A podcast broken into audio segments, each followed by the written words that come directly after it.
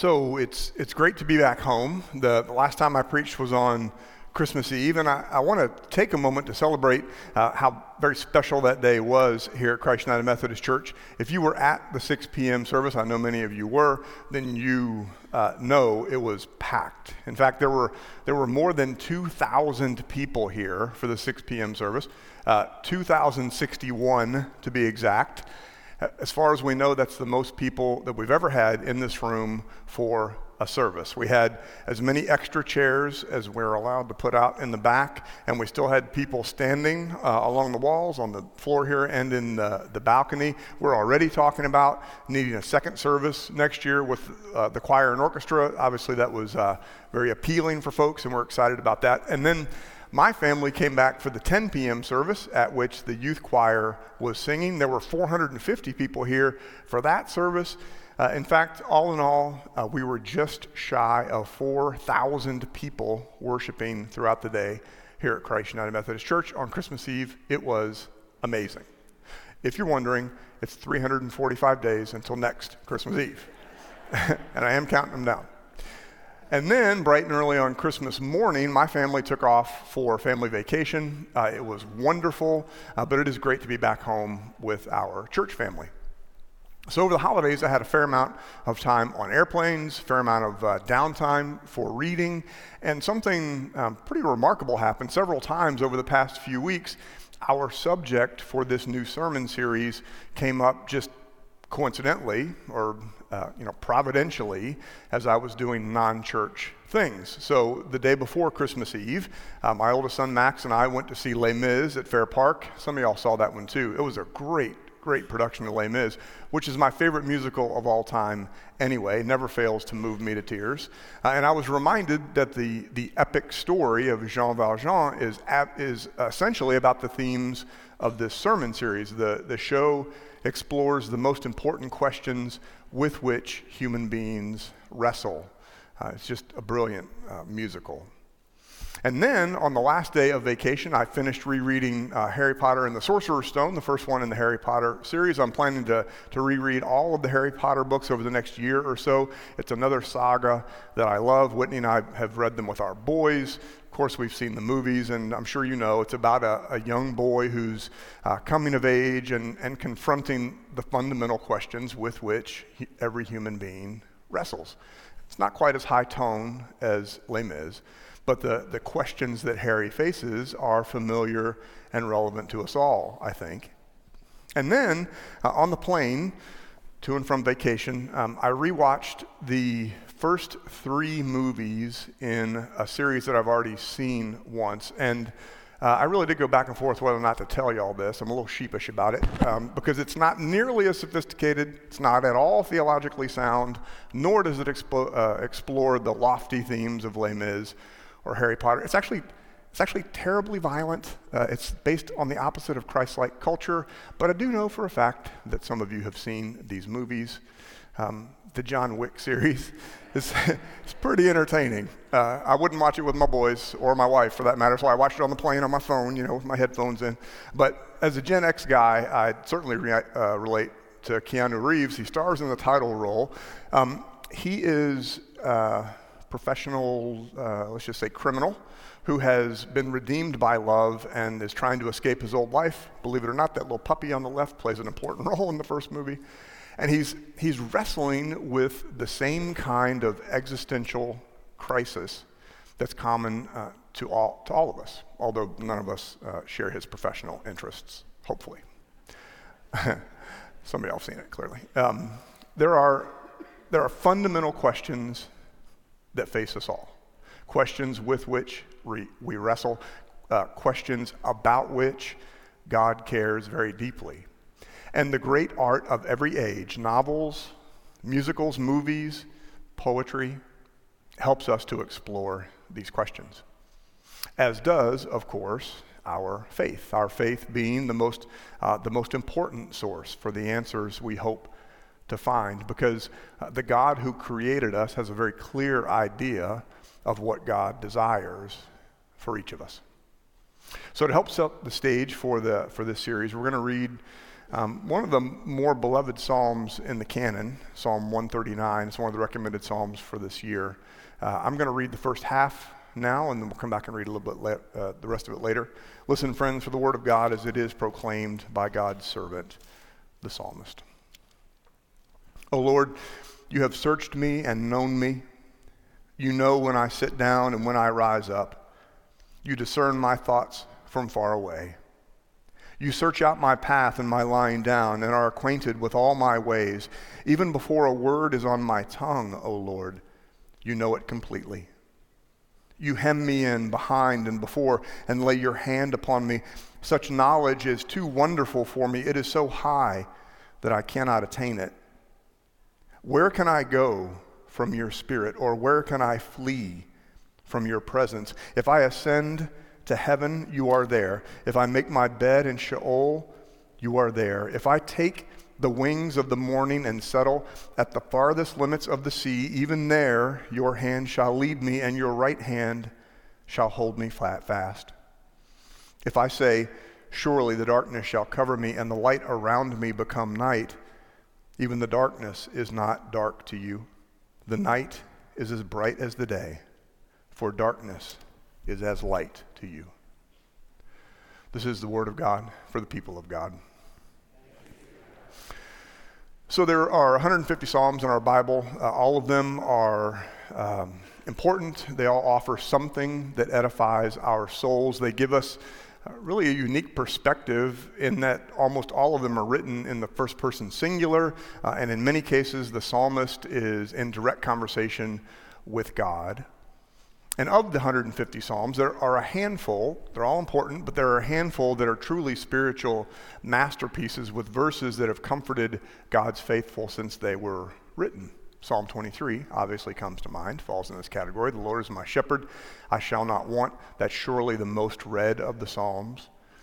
And then there's the, uh, the opening verse of Psalm 27 The Lord is my light and my salvation. Whom shall I fear? And then the last verse of Psalm 19 is a prayer that many pastors uh, paraphrase before preaching or pray to themselves before preaching. May the words of my mouth and the meditation of my heart be acceptable to you, O Lord, my rock and my redeemer. There are others. As our text for today, Psalm 139, falls into this category um, of the most memorable Psalms of the Bible. Chances are there's a phrase or a verse in here that you've heard before and are familiar with. My HarperCollins Study Bible subtitles Psalm 139, uh, The Inescapable God. And in it, the psalmist is clearly wrestling with the kind of existential crises that we all face at, at one point or another, sometimes many times throughout our lives.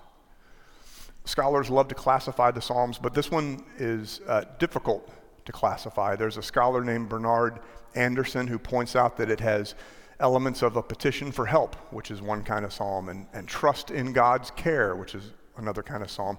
It's got um, uh, includes something like hymnic praise, like praise and thanksgiving. It includes a plea for innocence. It's interesting that that particular scholar classifies Psalm 139 as lament. But then he goes on to say, quote, some regard it as a wisdom poem in praise of God who is mysteriously present in one's innermost self. And to me, uh, this notion of Psalm 139 as a, a wisdom poem makes the most sense because the psalmist is wise enough to know that God is always with him. He says, You're acquainted with all my ways. You hem me in behind and before. Where can I go from your spirit? And that, that inescapability of God is actually a double edged sword, spiritually speaking, because it means that, that God is, is with us in all of our struggles, to be sure. The end of that part of the reading I just read tells us that God is with us in our darkness, for example, which is a, a comforting and hope giving truth. But that also means that God knows when we're not walking the path that God desires for us. God knows uh, when we're acting in accordance with our own selfish desires instead of with Christ like love and selflessness. God knows uh, when we're straying from the path that God intends for us. And that makes Psalm 139 actually the perfect text to set the stage for our New Year's sermon series. You may have noticed that uh, every year in January we kick off the new year with a, a sermon series that's inspired by a book so that anyone uh, who wants to take a deeper dive on that material has the chance to do so. And this year, that book is called Three Big Questions That Shape Your Future. Now, if you're interested in a, in a book study, you've probably seen this on our cumc.com slash connect page, but uh, Reverend Julie Henson is going to lead the in-person study of this book that's going to be at noon on Tuesdays. That starts this week.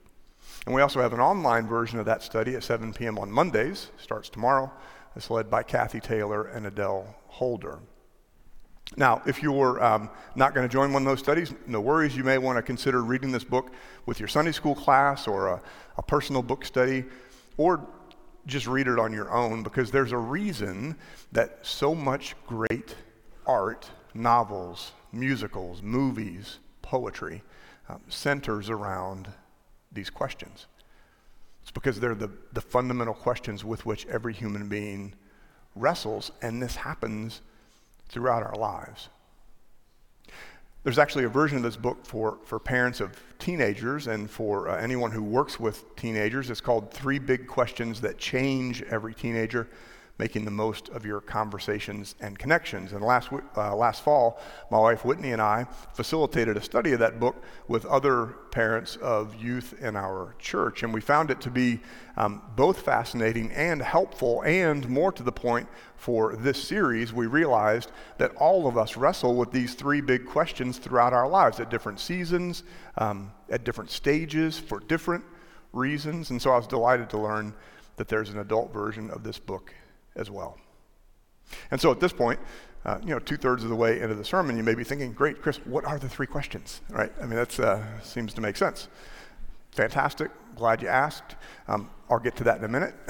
We're going to finish reading the text first. So this is Psalm 139, verses 13 to 24. For it was you who formed my inward parts. You knit me together in my mother's womb. I praise you for I am fearfully and wonderfully made. Wonderful are your works, that I know very well. My frame was not hidden from you when I was being made in secret, intricately woven in the depths of the earth. Your eyes beheld my unformed substance. In your book were written all the days that were formed for me, when none of them as yet existed. How weighty to me are your thoughts, O God. How vast is the sum of them. I try to count them they are more than the sand. I come to the end. I am still with you. And then the psalm takes a little darker turn here. Oh, that you would kill the wicked, O God, and that the bloodthirsty would depart from me. Those who speak of you maliciously and lift themselves up against you for evil, do I not hate those who hate you, O Lord? And do I not loathe those who rise up against you? I hate them with a perfect hatred. I count them my enemies and then there's a turn back. Search me, O God, and know my heart. Test me and know my thoughts.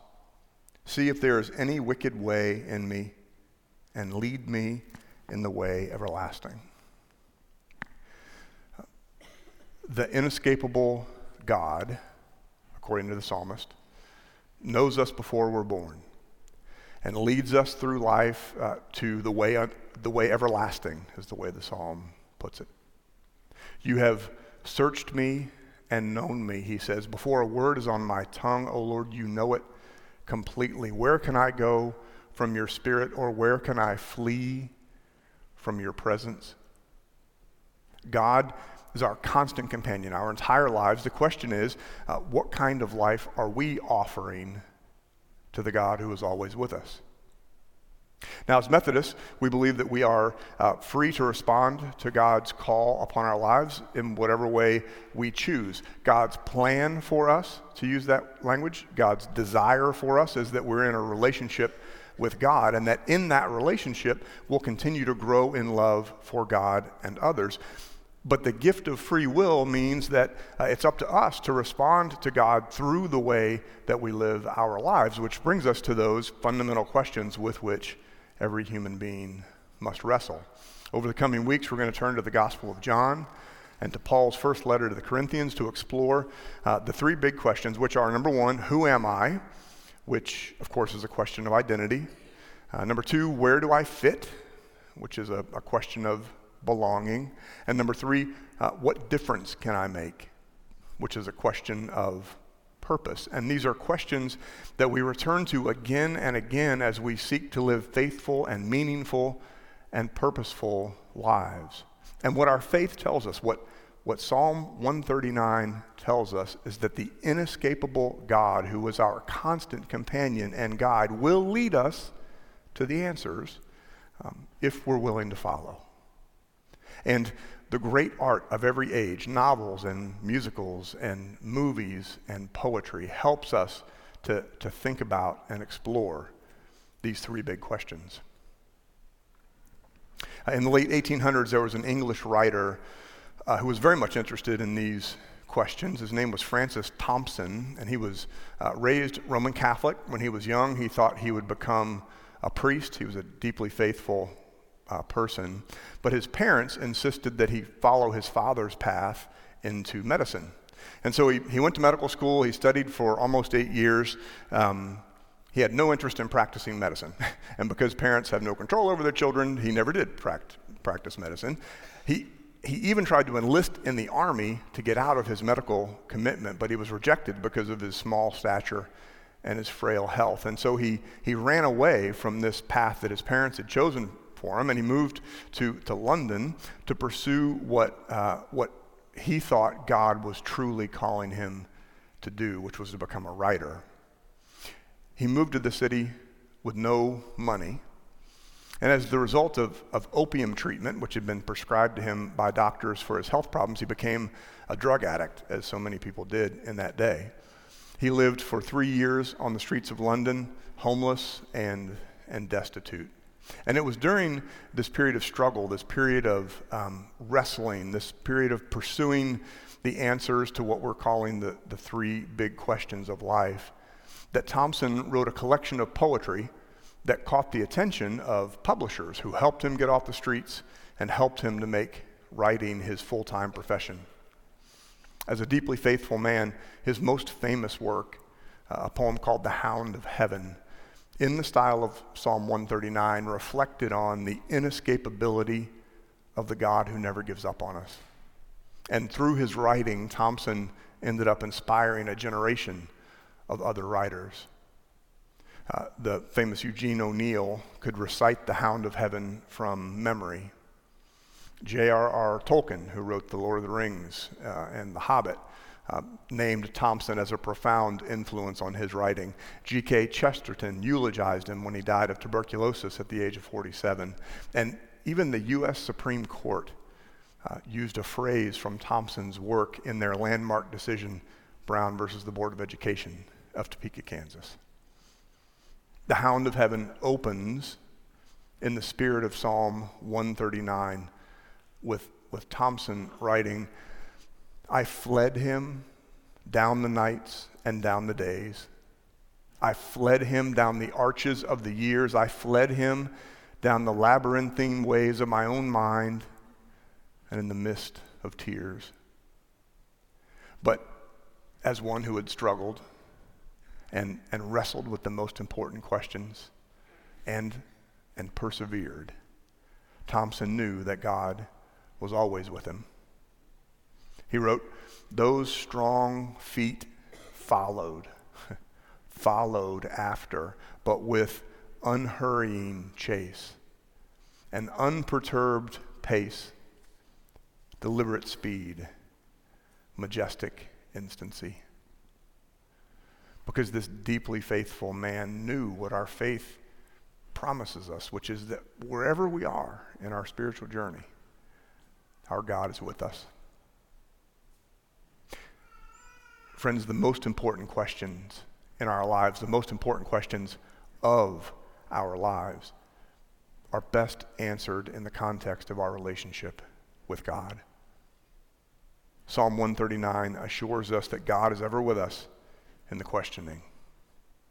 In the coming weeks, we'll seek those answers together. Thanks be to God.